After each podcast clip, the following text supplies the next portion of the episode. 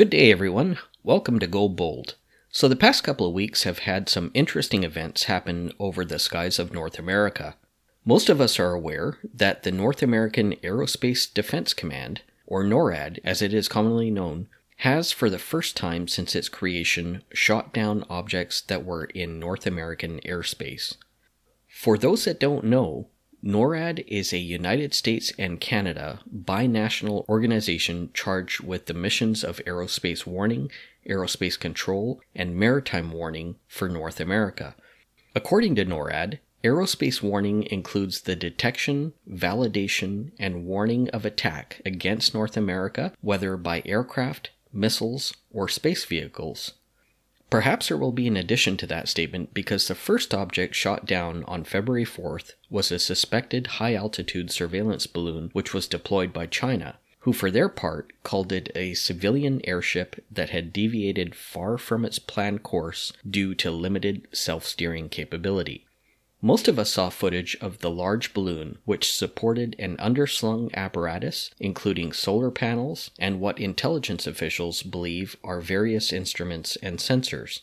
Floating at an altitude of approximately 60,000 feet, the balloon was first detected over Alaska, after which it traveled down through Canada and across the United States. On the direction of military officials and the U.S. government, NORAD directed fighters to shoot down the balloon once it was off the coast of South Carolina. This location was selected as it posed the least threat to people on the ground. This event was the first time the U.S. Air Force F 22 Raptor has made an air to air kill, and it did so using the relatively new AIM 9X Sidewinder, a short range heat seeking missile. This event was followed by subsequent detections and shootdowns of high altitude objects over northern Alaska on February 10th, the Yukon Territory on February 11th, and Lake Huron on February 12th. These objects were described as cylindrical or octagonal and were floating at altitudes between 20,000 and 40,000 feet, and they were smaller than the original balloon that was shot down off the coast of South Carolina. Are these balloons a new occurrence? Are they threats to national security or to commercial aviation? Did they fly through gaps in radar coverage? And is using missiles the best way to shoot them down? Well, we invited retired Lieutenant General Yvan Blondin to give his expert opinion in answering these questions and others. General Blondin is eminently qualified to speak to these events as he served as a CF 18 fighter pilot who has conducted NORAD missions and as a general officer, he served in various command positions at NORAD before serving as the commander of the Royal Canadian Air Force, which made him the topmost officer in the Air Force. I can't think of anyone better to discuss this with, and it's exactly what we do here at Go Bold. We have senior leaders share their expert insight on topics that are meaningful to allied forces around the world. Before we begin, let's set the stage with the actual audio between F 22 fighter pilots and controllers during the first NORAD shootdown of the high altitude balloon off the coast of South Carolina. This audio is widely available and distributed in the public domain. Frank 01, Frank 1 Huntress. Huntress, Frank 1. Frank 1 Huntress clarification. AIM 9X preferred. Other ordnance authorized. 6 to 8 nautical miles from shore, preferred. 6 to 12 nautical miles authorized. How copy? Frank 1, copy all visual Eagle 2. Huntress. Eagle 2 under TOI headed uh, east 4350. Frank 1, Huntress.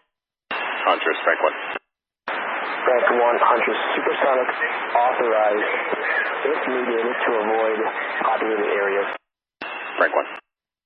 Frank 1 if you take time. Eagle 100. Go for Eagle 1. Eagle 100 confirm. Uh, Eagle flight has good eyeball uh, on track. Hey, firm. Uh, there's a lot of masking since we're so much lower than it, so we have to stay a little bit further away. But uh, intermittent all the way throughout these uh, turns, we have good eyeball. Huntress. Package. Frank 1. Stake. Charlie. Zulu. 535. Bullseye. 011 15. 64,000, heading 140, right hand turns. Huntress, Frank 1. Frank 1 Huntress. Hey, we're going to need you to back us up because we don't have a high fidelity line on the coastline. Looking for you to provide uh, six miles met call when you are observing the TOI at six nautical miles off the coastline. Huntress, we'll go. Frank Eagle Huntress. Frank 1. Eagle 1. At 897, maintaining whiskey 137, will be your outcast.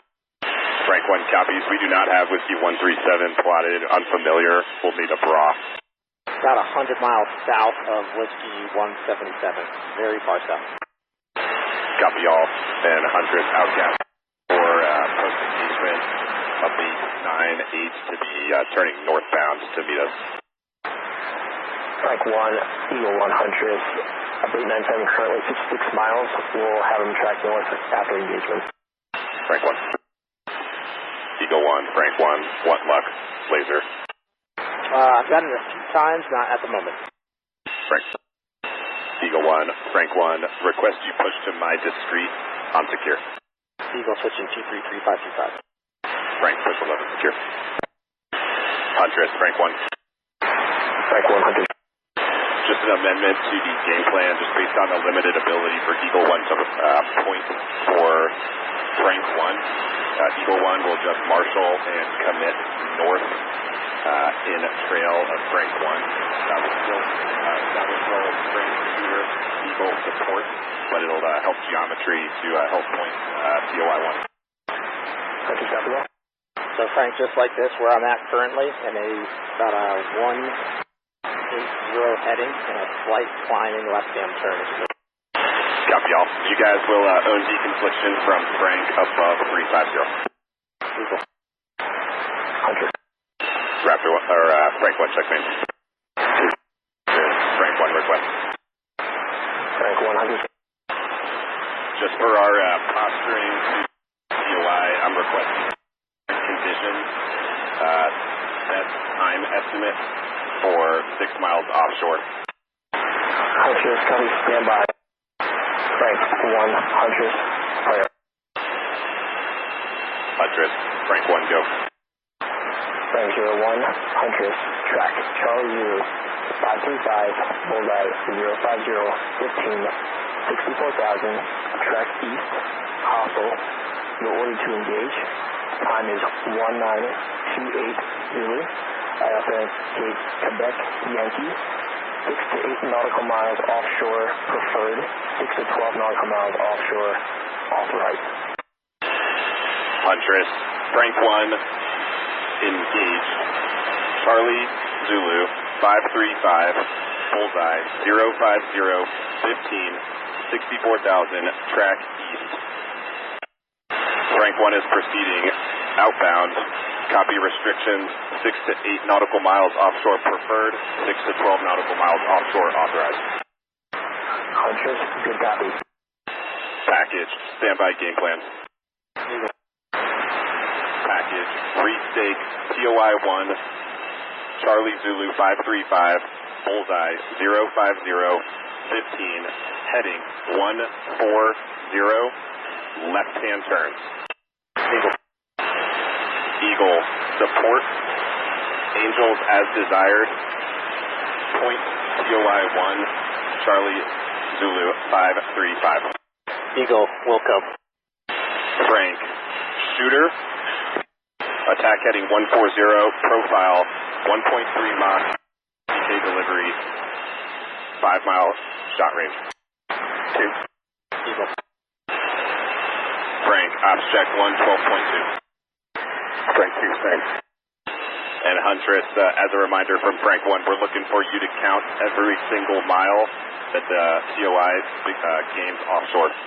Huntress, copy. Track 2 nautical miles offshore. Frank. Huntress, 3 miles offshore. Eagle wants hard left. Huntress, 4 miles offshore. Frank, if you turn hot to the right, Is in right. Frank, can you give me about a 30 second out call for two minutes? Frank Wilco. I am Tower your two flowing north for the inbound heading. Copy all. We will turn inbound when we get the five nautical mile call. Okay, good enough. Copy. We are cold left. Huntress, five miles offshore. Eagle, can you go hot now? Ready. Package in right. Frank, sprint. Yeah, let your turn about 30 seconds. Eagle 1, hot ready. Frank, one Frank, two turkey. Frank 1 is switches hot. Frank 2 switches hot. Huntress, Frank 1, stay range offshore. Huntress, five and a half miles. Eagle 1, good eyeball. Passing underneath Frank. Frank 2, I'm crossing slightly in front of you, so you can put the altitude. Frank 2. Frank, 10 seconds. Huntress, six miles offshore. Frank 1. Frank 1, Flash 1, TOI 1. Huntress, copy. Splash. That is a take kill. The balloon is completely destroyed. Huntress. Huntress. All players Huntress, stand by. Frank 01 work south to refuel. Eagle 01 will be on scene commander. Maintain eye eyeball. And stand by 99 Charlie. Alley, three. Frank 1, switch. Eagle 1 sees what appears to be metal chaff cloud, so I definitely see metal breaking apart and stream for an altitude step. Huntress. All players break break confirm weapon safe. Roll call. Frank 1, switch to safe. Frank 2, switch to safe. 1, switch weapon safe. Eagle 2, weapon safe. Huntress copies. All players weapon safe. Eagle is committing in the climb, climbing above 350 to get above falling debris. Huntress. Eagle 1, Frank 1, you have on scene command. Frank is flowing 210. Eagle 1. So now that we have some flavor of what happened, let's cue the music so we can unpack all of this.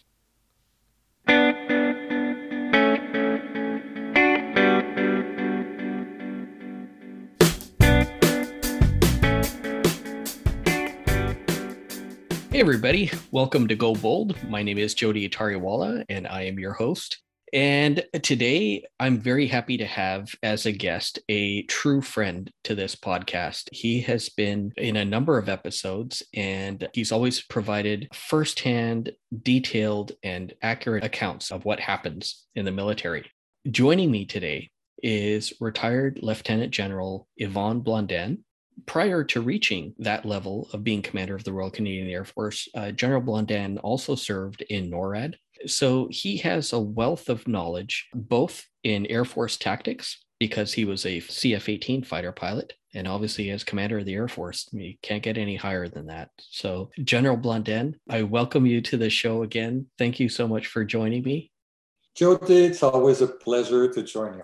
We have a lot to talk about, General, because history has been made. Uh, the first time ever that NORAD has conducted some kinetic actions where they've shot something down over North America, and it has now happened more than once. So I can't think of a better person to have talk through the events of the past couple of weeks than yourself. So let's start off with uh, with give me a little bit of a sense of of your background, your expertise from NORAD and flying fighters, because this is all part of this whole story of the last couple of weeks.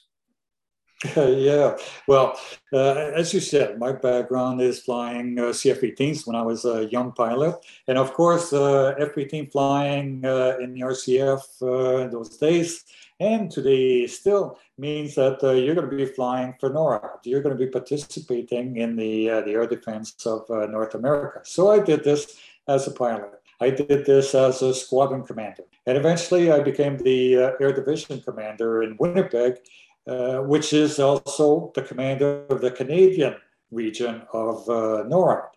Uh, so I participated in the uh, security events, uh, air defense events, and I, I, did a couple of years in Colorado Springs, which is the, the NORAD headquarters, responsible for all three regions the Canadian region, the Alaska region, and the continental US region. So I, I saw the uh, command and control from, from the pilot point of view to the uh, tactical, the operational point of view, and the strategic point of view uh, when we were in Colorado Springs. And uh, could even observe the political point of view uh, when I was in Ottawa as the commander of the RCAF. Yeah, like I said, I think I don't think there's a better person to to comment on the events of the last two weeks than yourself, General. Um, so maybe we should set the stage and uh, tell me, uh, you know, for for those that might not be aware, perhaps up until the last two weeks, what exactly is NORAD and what are the capabilities that NORAD has? Like, how do they actually detect objects in the sky? Well, NORAD, from its uh, creation, uh, was uh, a response to uh, to the Soviet at the time, the Soviet Union threat, bombers that could come over the North Pole and attack the uh, the U.S. And of course, Canada sat between the U.S. and the Soviet Union. so it was it was the the early defense that the U.S. could could put in the north. And since our population in Canada is very close to the U.S. border, defending the north strategically was uh, was good for for everybody.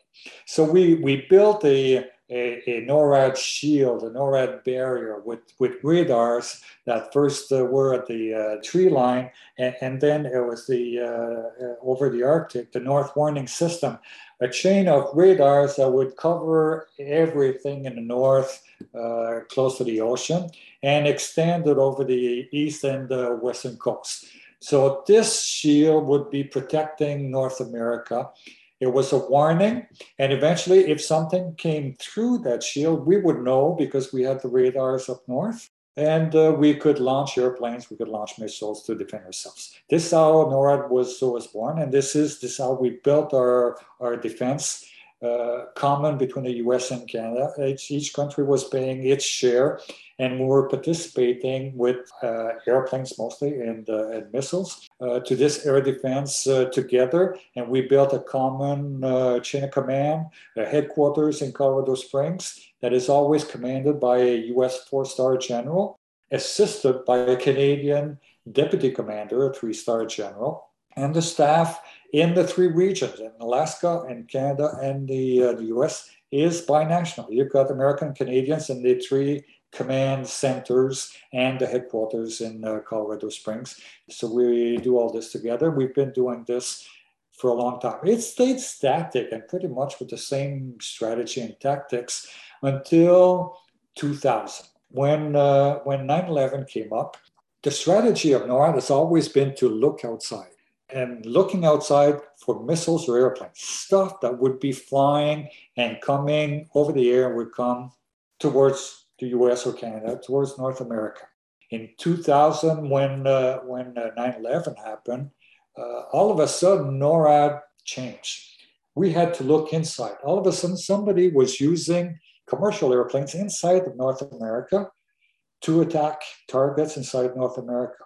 And of course, our radars were all along the outside. Nobody was looking inside. We expected the threat to come from outside this is when we started changing and, uh, and adapting some of our stuff. But uh, we're 25 years later, and most of our warning equipment is still on the outside, it's still on the periphery. It's still looking for something that is flying high, fast airplanes, missiles. And I say this because, because now there's something different. You've got, you've got a balloon that came from China that was flying high but slow didn't have much of a radar cross section.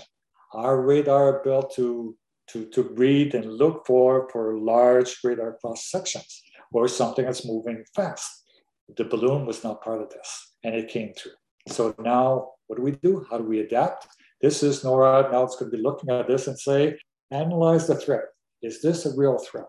Is this something that somebody else can do, whether it's China or Russia, or somebody can exploit moving slow platforms, balloon or something else at high altitude like this and be a threat to North America? And if it is, how do we protect against it? And I, I, I can bet there are, there are working teams now looking at all this and figuring out what do we do next to NORAD. Yeah, absolutely. Okay, so so there's going to be a number of things to unpack here, but I guess one of the first aspects to discuss is if you detect a fast moving object a, a large object, or in this case, a balloon now, um, how does NORAD respond? How is it postured to respond to these things in a typical scenario? Yes, I think the uh, the detection piece is probably the easiest one. Uh, you've heard in the, uh, the, media and some of the reactions in the US, some of the discussions uh, were about the uh, radars not necessarily looking at this slow speed, and, and we only need to tune our radars to, to look for slower things. And, right. and, and they're. The, uh, the radars that we possess that we use to detect, we uh, tune them to, to look at, at faster speeds just because uh, you don't want to pick up all the birds that are flying at slower speed that would clutter our radar or slower things. This is not what we're looking for. So the, the radars were tuned differently. We, can, we, we can adapt. So the detection piece is probably the easiest one. What do you do about this? That is more difficult.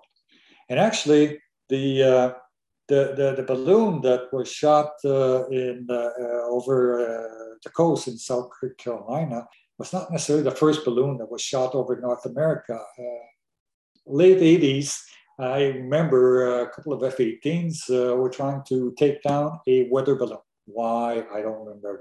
Where was it? I don't remember. But I know we tried to. And uh, we used a couple of F 18s and we used our guns. We used bullets and tried to shoot down the balloon with, with our guns. And we we, we probably shot, I don't know, we emptied our guns. So there's 677 bullets per gun, uh, uh, 1,000, 1,500 rounds in the balloon. And it didn't affect it at all, except from a bunch of small holes in the balloon. The balloon kept, kept floating and, and going oh. through. so On it went. We, we found out that that was not very effective. And I suspect that this experience from years back was probably remembered when it was time to shoot down this balloon at 60,000 feet. Because to shoot down a balloon at 60,000 feet, uh, first, it wouldn't be easy to do it with guns because you need your airplane to go up there at 60,000 feet. And there are not too many uh, airplanes that uh, can go there and stay there and, and, do this.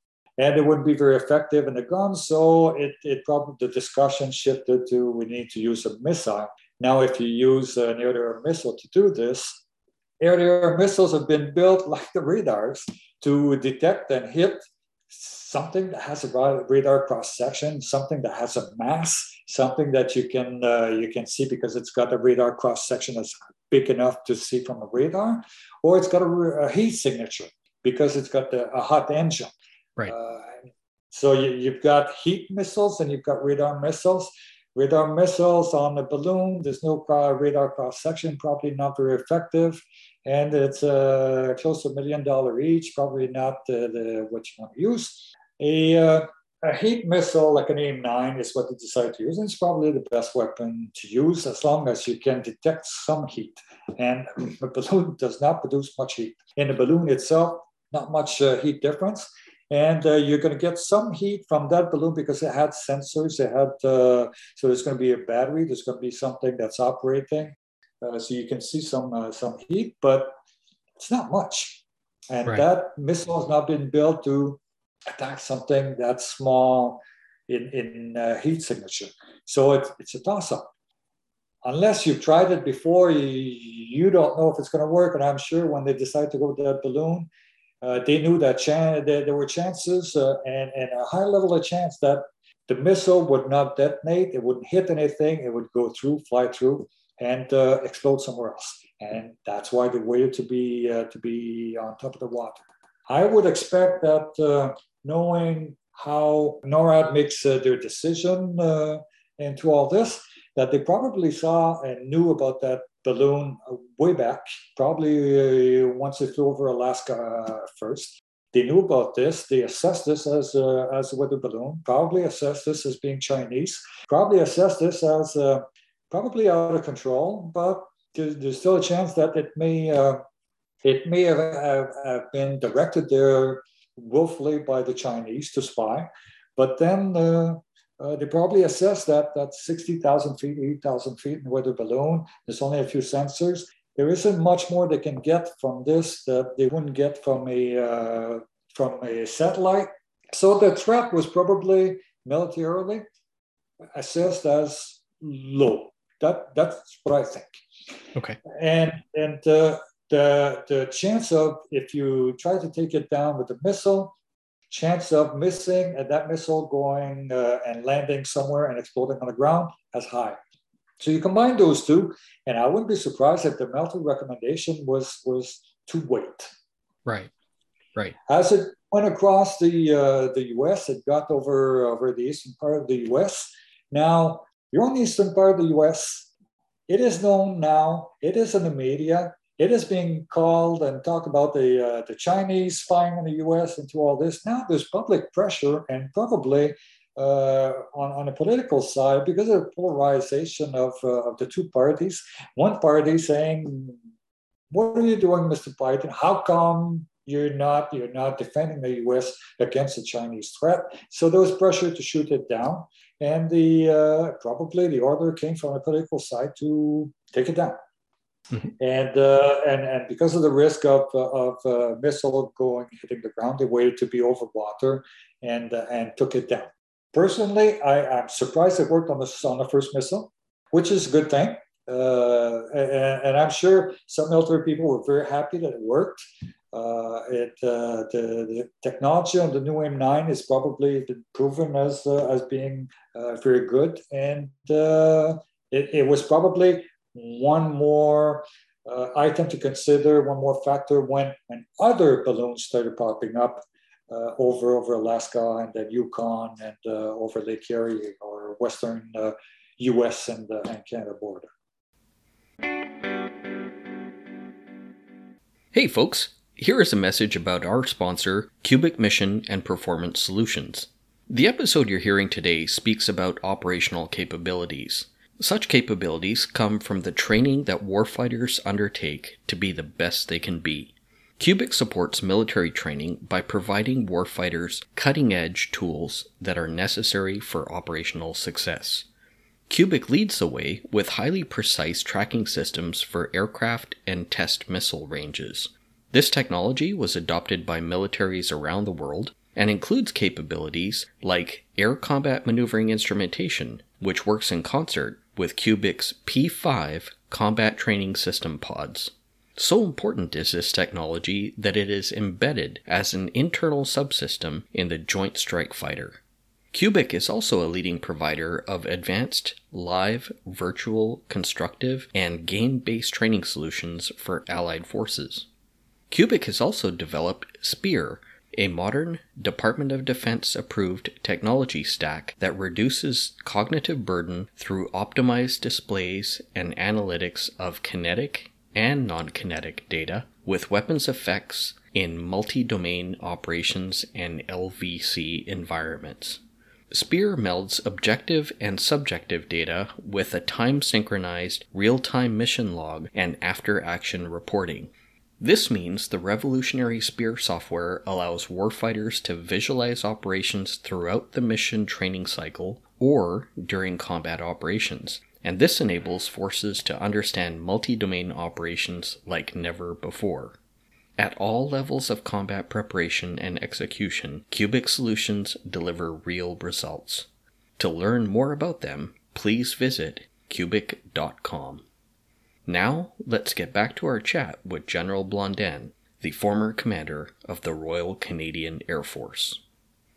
I'm glad that the first missile worked as well. And clearly, the AIM 9X now has an operational history. So it's wonderful to see that that was a successful shoot down. And it's very interesting to hear about the fact that, like you said, it was probably tracked for a while and assessed as low risk. But now the reality is that this has taken place, and now these radars are being tuned like you say, and now we're picking up other balloons. Um, what are your thoughts about?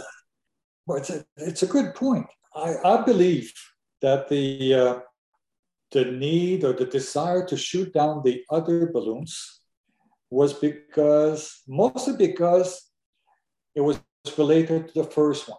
We didn't know what it was. Let's not take a chance and shoot it down.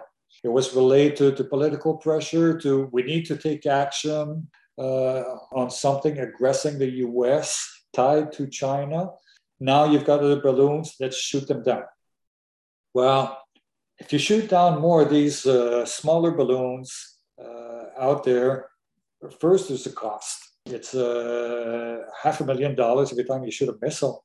But bigger than this, I believe, the risk of, of shooting it and and believing it's it's going to be hit and the missile is going to go haywire and not hit anything because I, I do believe that the risk is still there. It's a very small radar cross section. There's almost no heat. The missiles are not made to track and and uh, and hit those smaller balloons.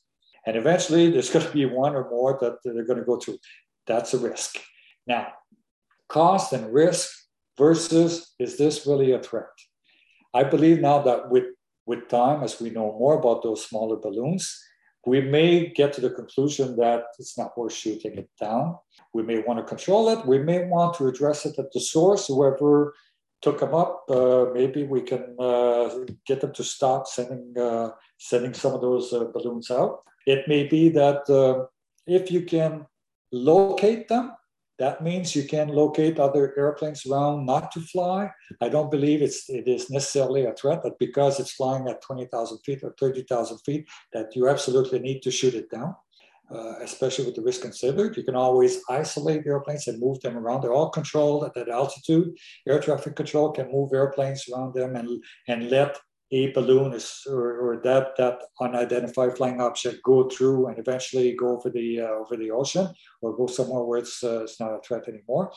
But it all depends on what kind of assessment they're going to make on the military threat or the, the overall threat of this thing. And uh, hopefully they, will be able to retrieve some of the debris that uh, that's fallen and be able to, uh, to locate this. But I would suspect that the decisions made on the early balloons that we saw following the bigger one we're more related to the first one. Right. If we get more of these that we find in the next few weeks, um, I would suspect that there's going to be more discussions on actually, do we want to shoot all of them?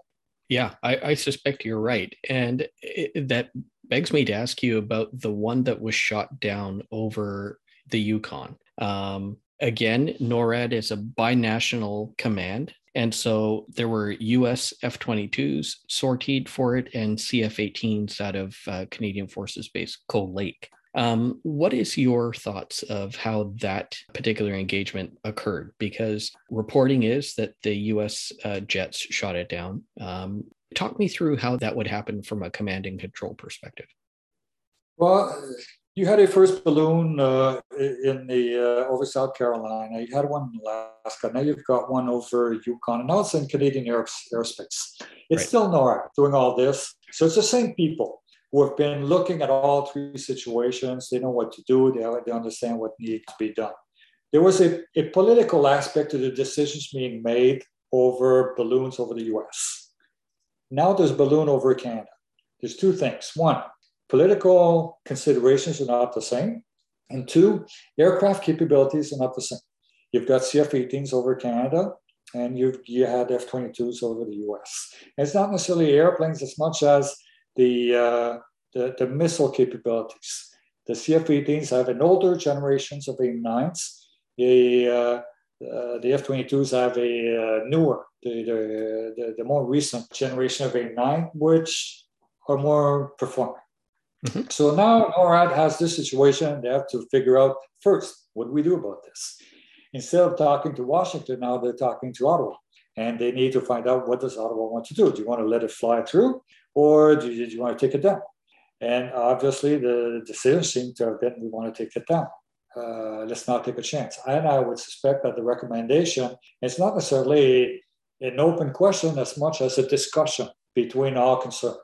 There would be uh, uh, people in Colorado Springs, people in Winnipeg, which is actually the, the headquarters of the Canadian region, and people in Ottawa on the military side, and on the civilian side discussing what we do and coming up with the best decision. So first you decide if you want to take it down or not, let it let it fly. If you decide to take it down, okay, who should take it down? Because NORAD is going to say, Ottawa, uh, do you want us to make a decision? We'll use the uh, the best system possible, or uh, the consideration is should be shot down by Canadian aircraft over Canadian territory if we have uh, if we have the choice. They would have asked Ottawa about this. Okay. Their recommendation, again, would have been after some discussion. Somebody either in uh, Winnipeg or Colorado Springs had to explain, had discussion with military people in Ottawa and eventually with the politicians to say, if you shoot it down with an F 18, the uh, your missile is less performing, and there's probably more chances of not hitting the target and the missile going uh, going through. You have less of a chance if you use the AIM-9X uh, carried by the F-22. Therefore, our recommendation militarily would be to use the F-22.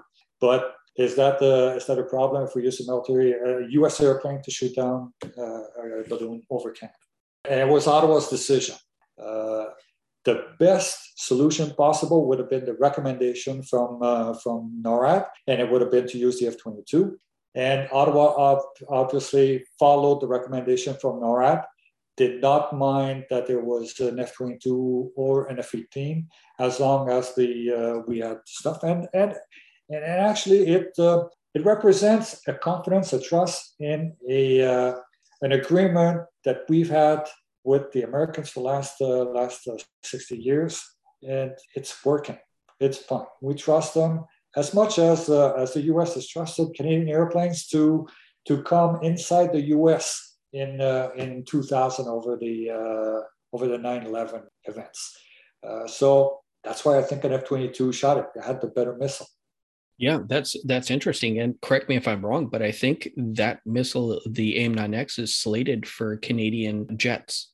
Um, I think for the upgraded yes, uh, yes. CF-18. I think it's been on the uh, it's been ordered a couple of years ago. We're still waiting to get them. It'd be nice to have them before we uh, we uh, we get rid of the F-18s. Uh, but uh, for sure, it's going to come with the F-35. So. Well, uh, yeah, and uh, before the F 35 arrives, uh, the CF 18s are being upgraded as well. So I think part and parcel of that is to have a new missile um, with some of the upgraded CF 18s some of which will have an upgraded radar. So, yeah, hopefully those will get delivered because clearly the AIM-9X performed as desired. Yeah, but I'm I'm hoping that uh, pe- people are going to take a step back. And before we start shooting down every balloon that we're going to see in next year and in the future, if, if it's something like we've seen at 20, 30,000 feet that doesn't seem to carry any sensors, any payload or anything, let it go. Let it go. Yeah. uh, shooting it with the with the with the Canadian F-18 and trying to see if that uh, older missile works or not is probably not the best thing to do. Uh, I don't think we need to do this on those uh, on those balloons, uh, and I don't think we need to invite the American F-22s to come and shoot down every balloon we could see over Canada. So we should put more efforts into figuring out where they're coming from and if it's a real threat.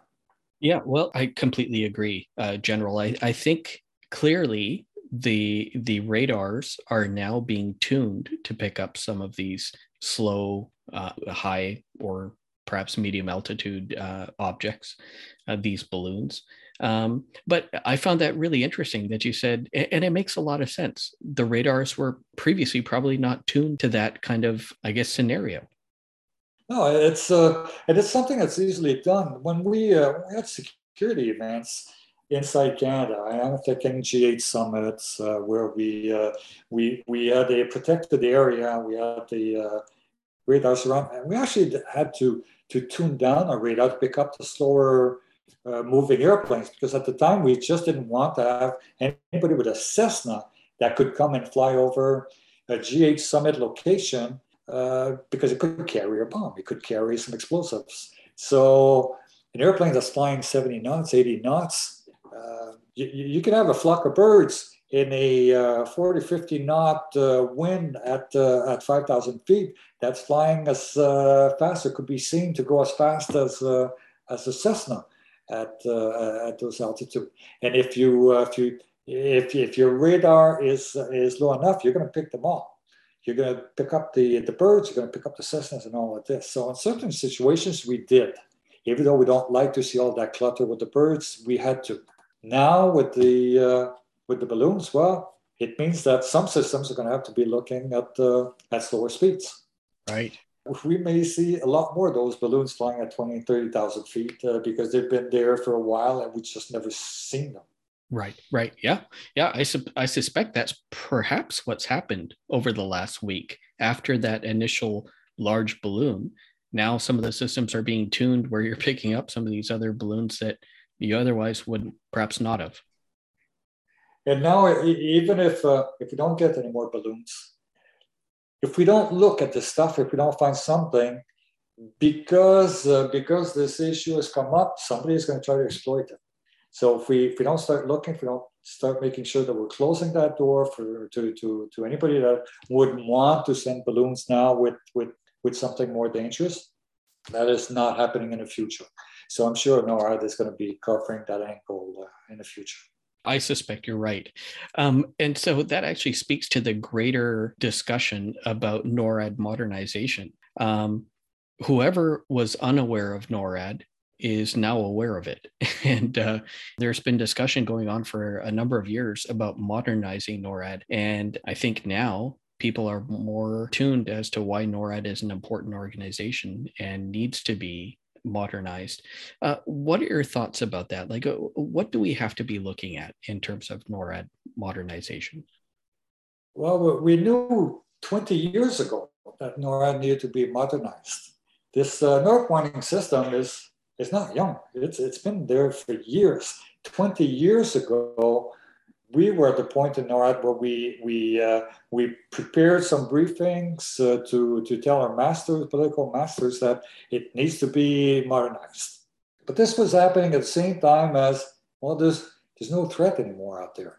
Russia was not seeing seen as a threat anymore. We didn't think uh, that the uh, the Russians would uh, would be able to fly their bombers again. Uh, not until Mr. Putin came back and started rebuilding its military uh, did we start feeling pressure again? So there's no pressure and no political will to really put too much money into all this. It, it only came recently. The modernization programs that we had 20 years ago, we had to take the dust off and five years ago say, Russia is back. Russia is a threat again. And we need to modernize the North. And right. by the way, to modernize inside North America as well, because because there's, there's this inside the continent that we can't see everywhere. We don't have radar coverage to cover the whole inside. So there's there, are some threats that uh, that we just can't see anymore. Money's starting to flow in. Canada has said now has agreed to modernize and put some uh, some money into it, and hopefully that's going to come through. But hopefully it's not only based on the plans that we had 10 years ago, which I suspect money is is there for that. That there are new threats now, the balloons, and uh, we may need some new system, put some more money into all this. Hopefully, there's going to be some flexibility to to adjust and ensure that NORAD is modernized the right way and covering all the threats, not just the one we thought that were there 10 years ago. Yeah. And even 10 years ago, I suspect um, it was just at the time where hypersonic missiles started to become really an important discussion point because um, that threat is is a very um, it's a very complex problem to solve. Absolutely, and uh, and now it's, uh, it's uh, we hope we're covering hypersonic. Are we covering slow? Are we covering high and slow? Are we covering low and slow? What about uh, what about laser weapons in the future that may help? Save some money on the, on some uh, half a million dollar missiles to shoot down some uh, some cheap targets like the uh, the balloons. Uh, I don't know, but hopefully we're going to listen to what we've got on our research projects and uh, and and maybe uh, take it in into our modernization efforts. You know, the one thing we didn't talk about, just from a fighter pilot perspective, um, you mentioned that the Royal Canadian Air Force tried to shoot down a balloon in the past and using the cannon, and it was not very successful.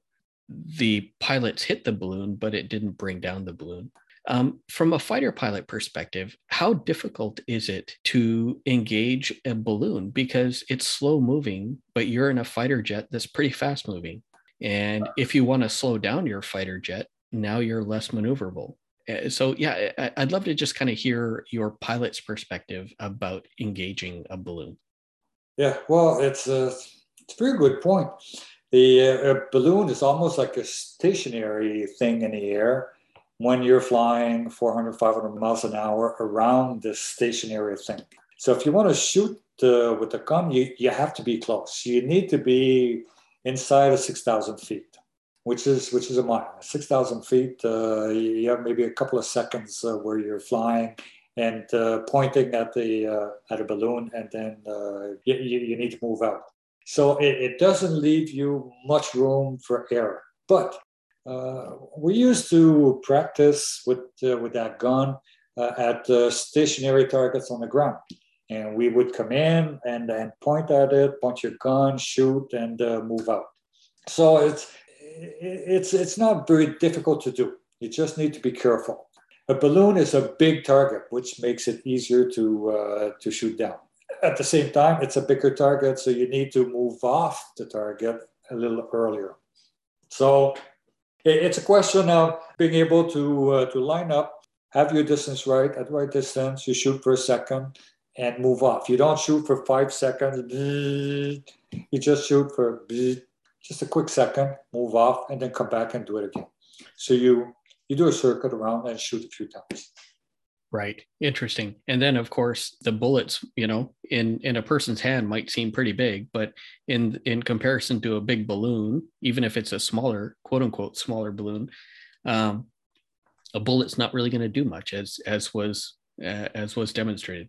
And the the speed is also a difficulty with an air-to-air missile. You're flying at a certain speed when you're launching a missile. Let's say you're flying at 400 knots. So when you launch the missile, the missile is not armed. It's a safety so that it doesn't detonate close to the, uh, the airplane. Right. The missile is launched off the, uh, the rack. The engine of the missile lights, and then it starts going and increases speed. So for a few seconds, it, it gets off, the engine lights, it moves off. At a certain distance from the, uh, from the plane, that's when the, the fuse is now active. It's a safety measure. That's a distance as well. If you're traveling at 400 knots, by the time you press on the trigger and the missile is dumped and it goes, it may be four or five seconds before it's, uh, it's going to be active. When you do this, you're traveling. How far do you travel against a stationary uh, thing? Because you're usually using it against an airplane that's moving as well and, and usually moving away from you, so at relatively the same speed. So the, the converging speed is, uh, is much different against something that is stationary. If it's a balloon, it doesn't have much of a heat signature. Something that is very hot, your missile seeker head will see it from miles away.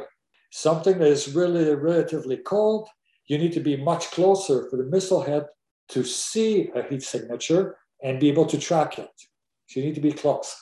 How close you need to be to see that heat signature and then be able to launch a missile and the missile to uh, to to arm before it hits i don't know but it, it sure is a consideration when you're doing this you, you want to shoot as far away as possible from the balloon because you need to maneuver away from the balloon but at the same time it needs to have enough distance to arm first to see with the seeking head and then for the missile to arm so that they will explode uh, when it gets there so it's, it's, it's not an easy uh, easy solution yeah. And what are your thoughts about high off bore sight missiles? Like if you're using a JHMCS helmet where you can target using your helmet, wouldn't that be a better solution?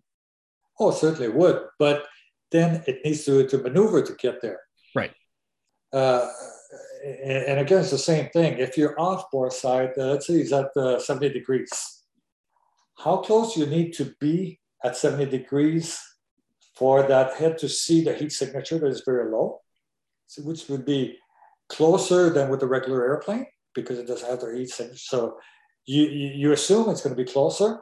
And if it's at 70, 70 degrees and you're closer, it means it's not going to stay at 70 degrees for long because you're moving away.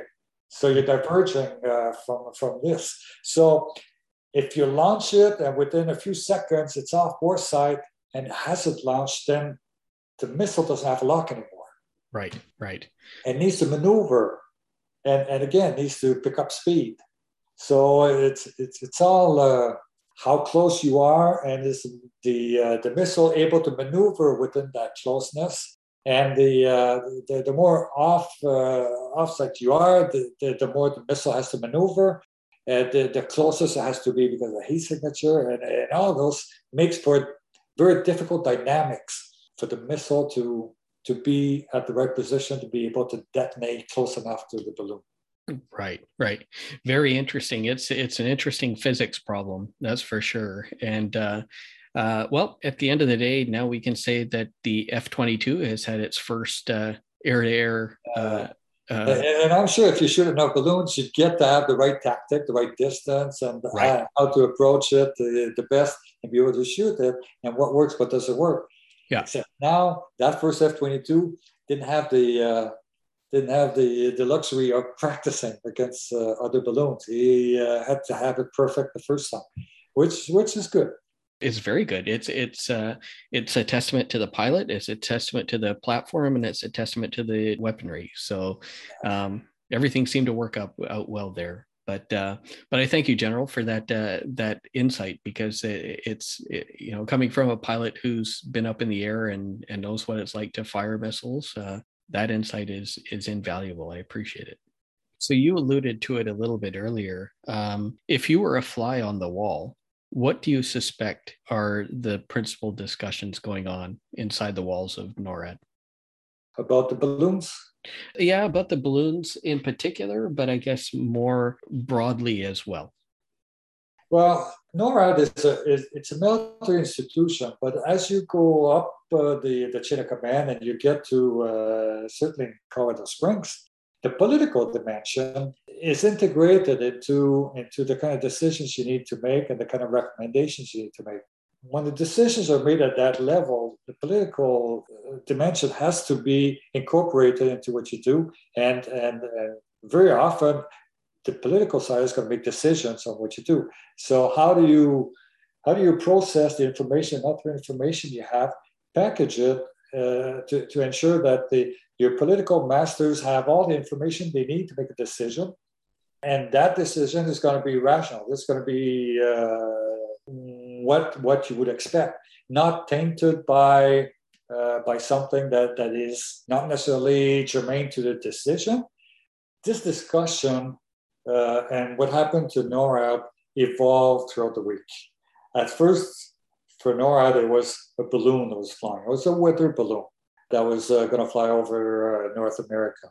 So uh, at first, there's no real political considerations. You see it, you assess the threat. Okay, we assess it's probably a, uh, a weather balloon. It is probably Chinese.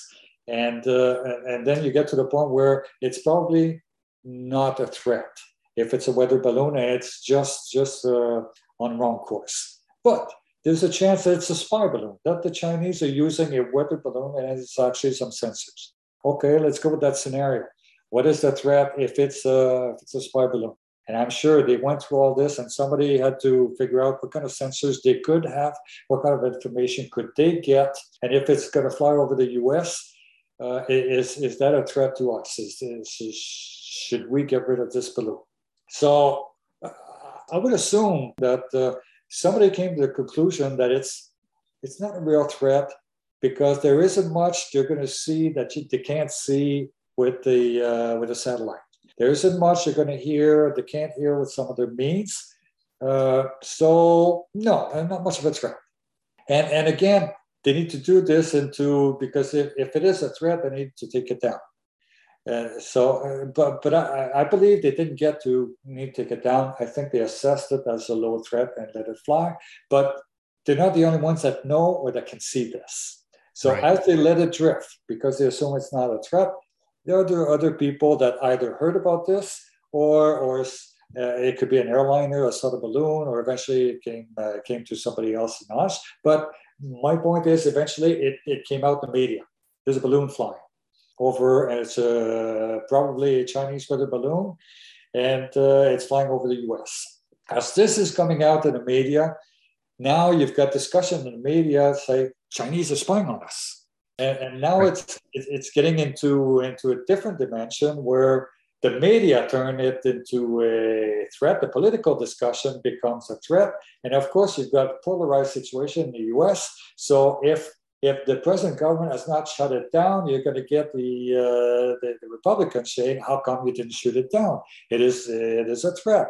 Uh, and, and, Mr. Biden was attacked on this. So now that discussion happening means that in NORAD, you, you need to step back and say, "Okay, well, we're probably going to be asked to shoot it down." But now that balloon is over the uh, over the eastern uh, part of the U.S., which is more populated. Now you're into okay. If we shoot it down, well, the Canadians tried it. Uh, it doesn't work with the gun. Sixty thousand feet. We need to use a missile. We're not sure if the missile is going to detonate. So you get rapidly the conclusion that it's going to be hard to to uh, to take it down. And if we do take it down, lucky but low percentage, chances are we're going to shoot. We're not going to take it down, and missile is going to come down, explode somewhere else, and there are people on the ground. So embarrassment for not being able to shoot it down, plus danger to people, embarrassment for now the missile is, uh, is, is, is, on US soil. That is being discussed in, in NORAD. Political side is asking NORAD, okay, well, we need to take it down because they're feeling the pressure on the public.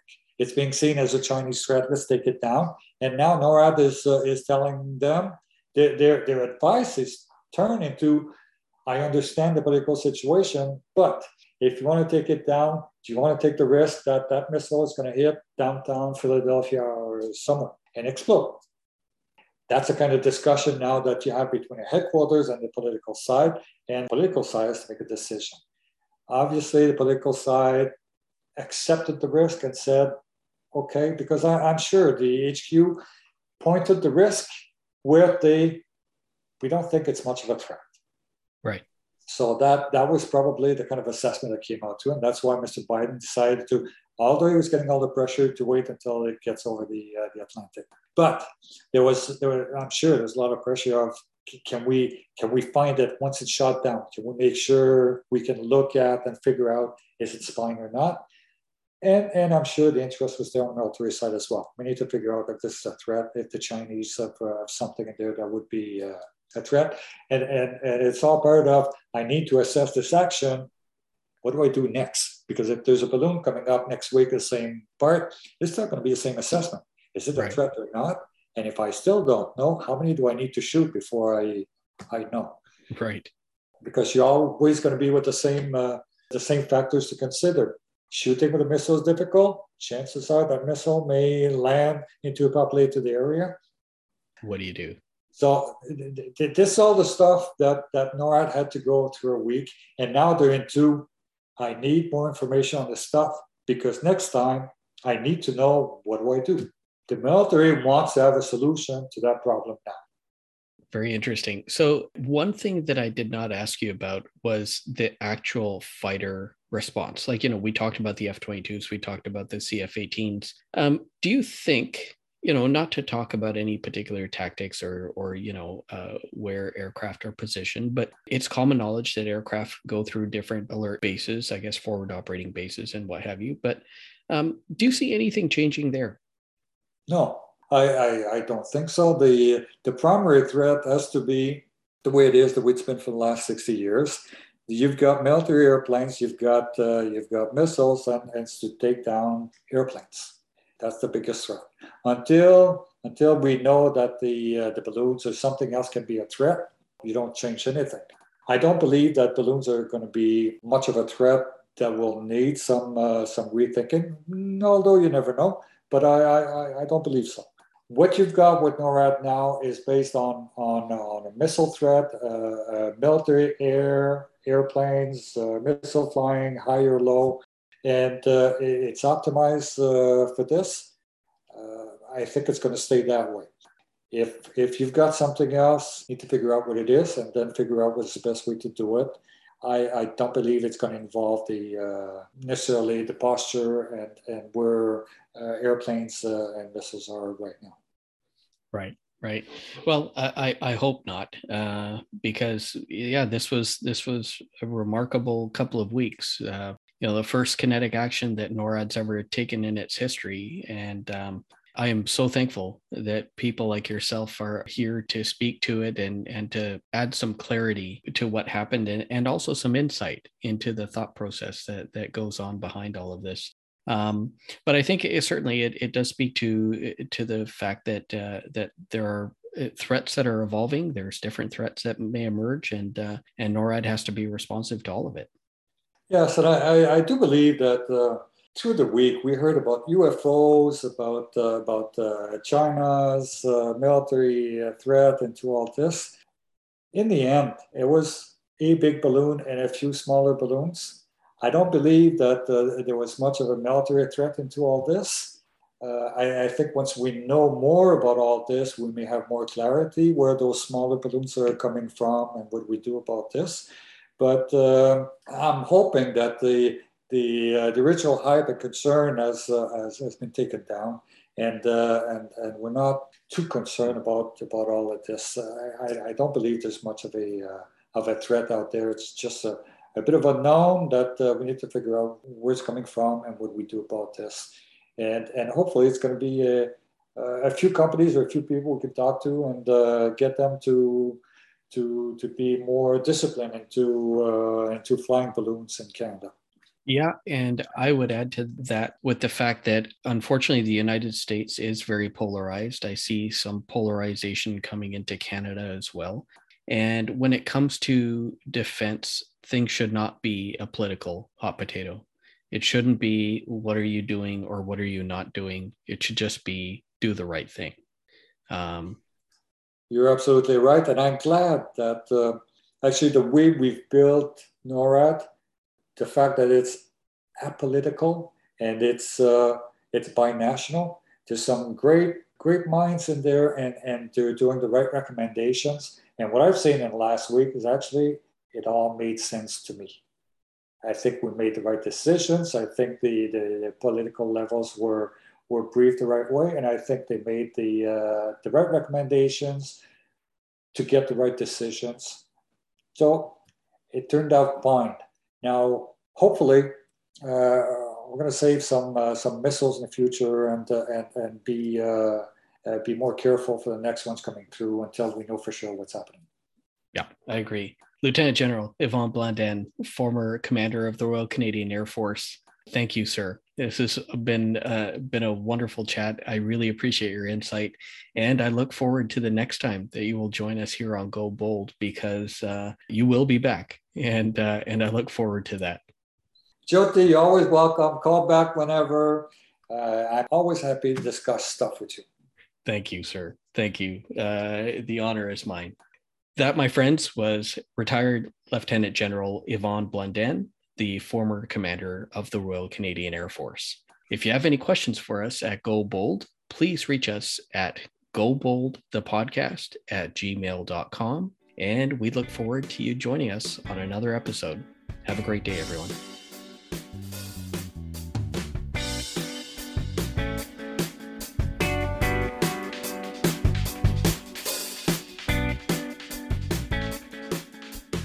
The views and opinions expressed in this presentation are solely those of the participants.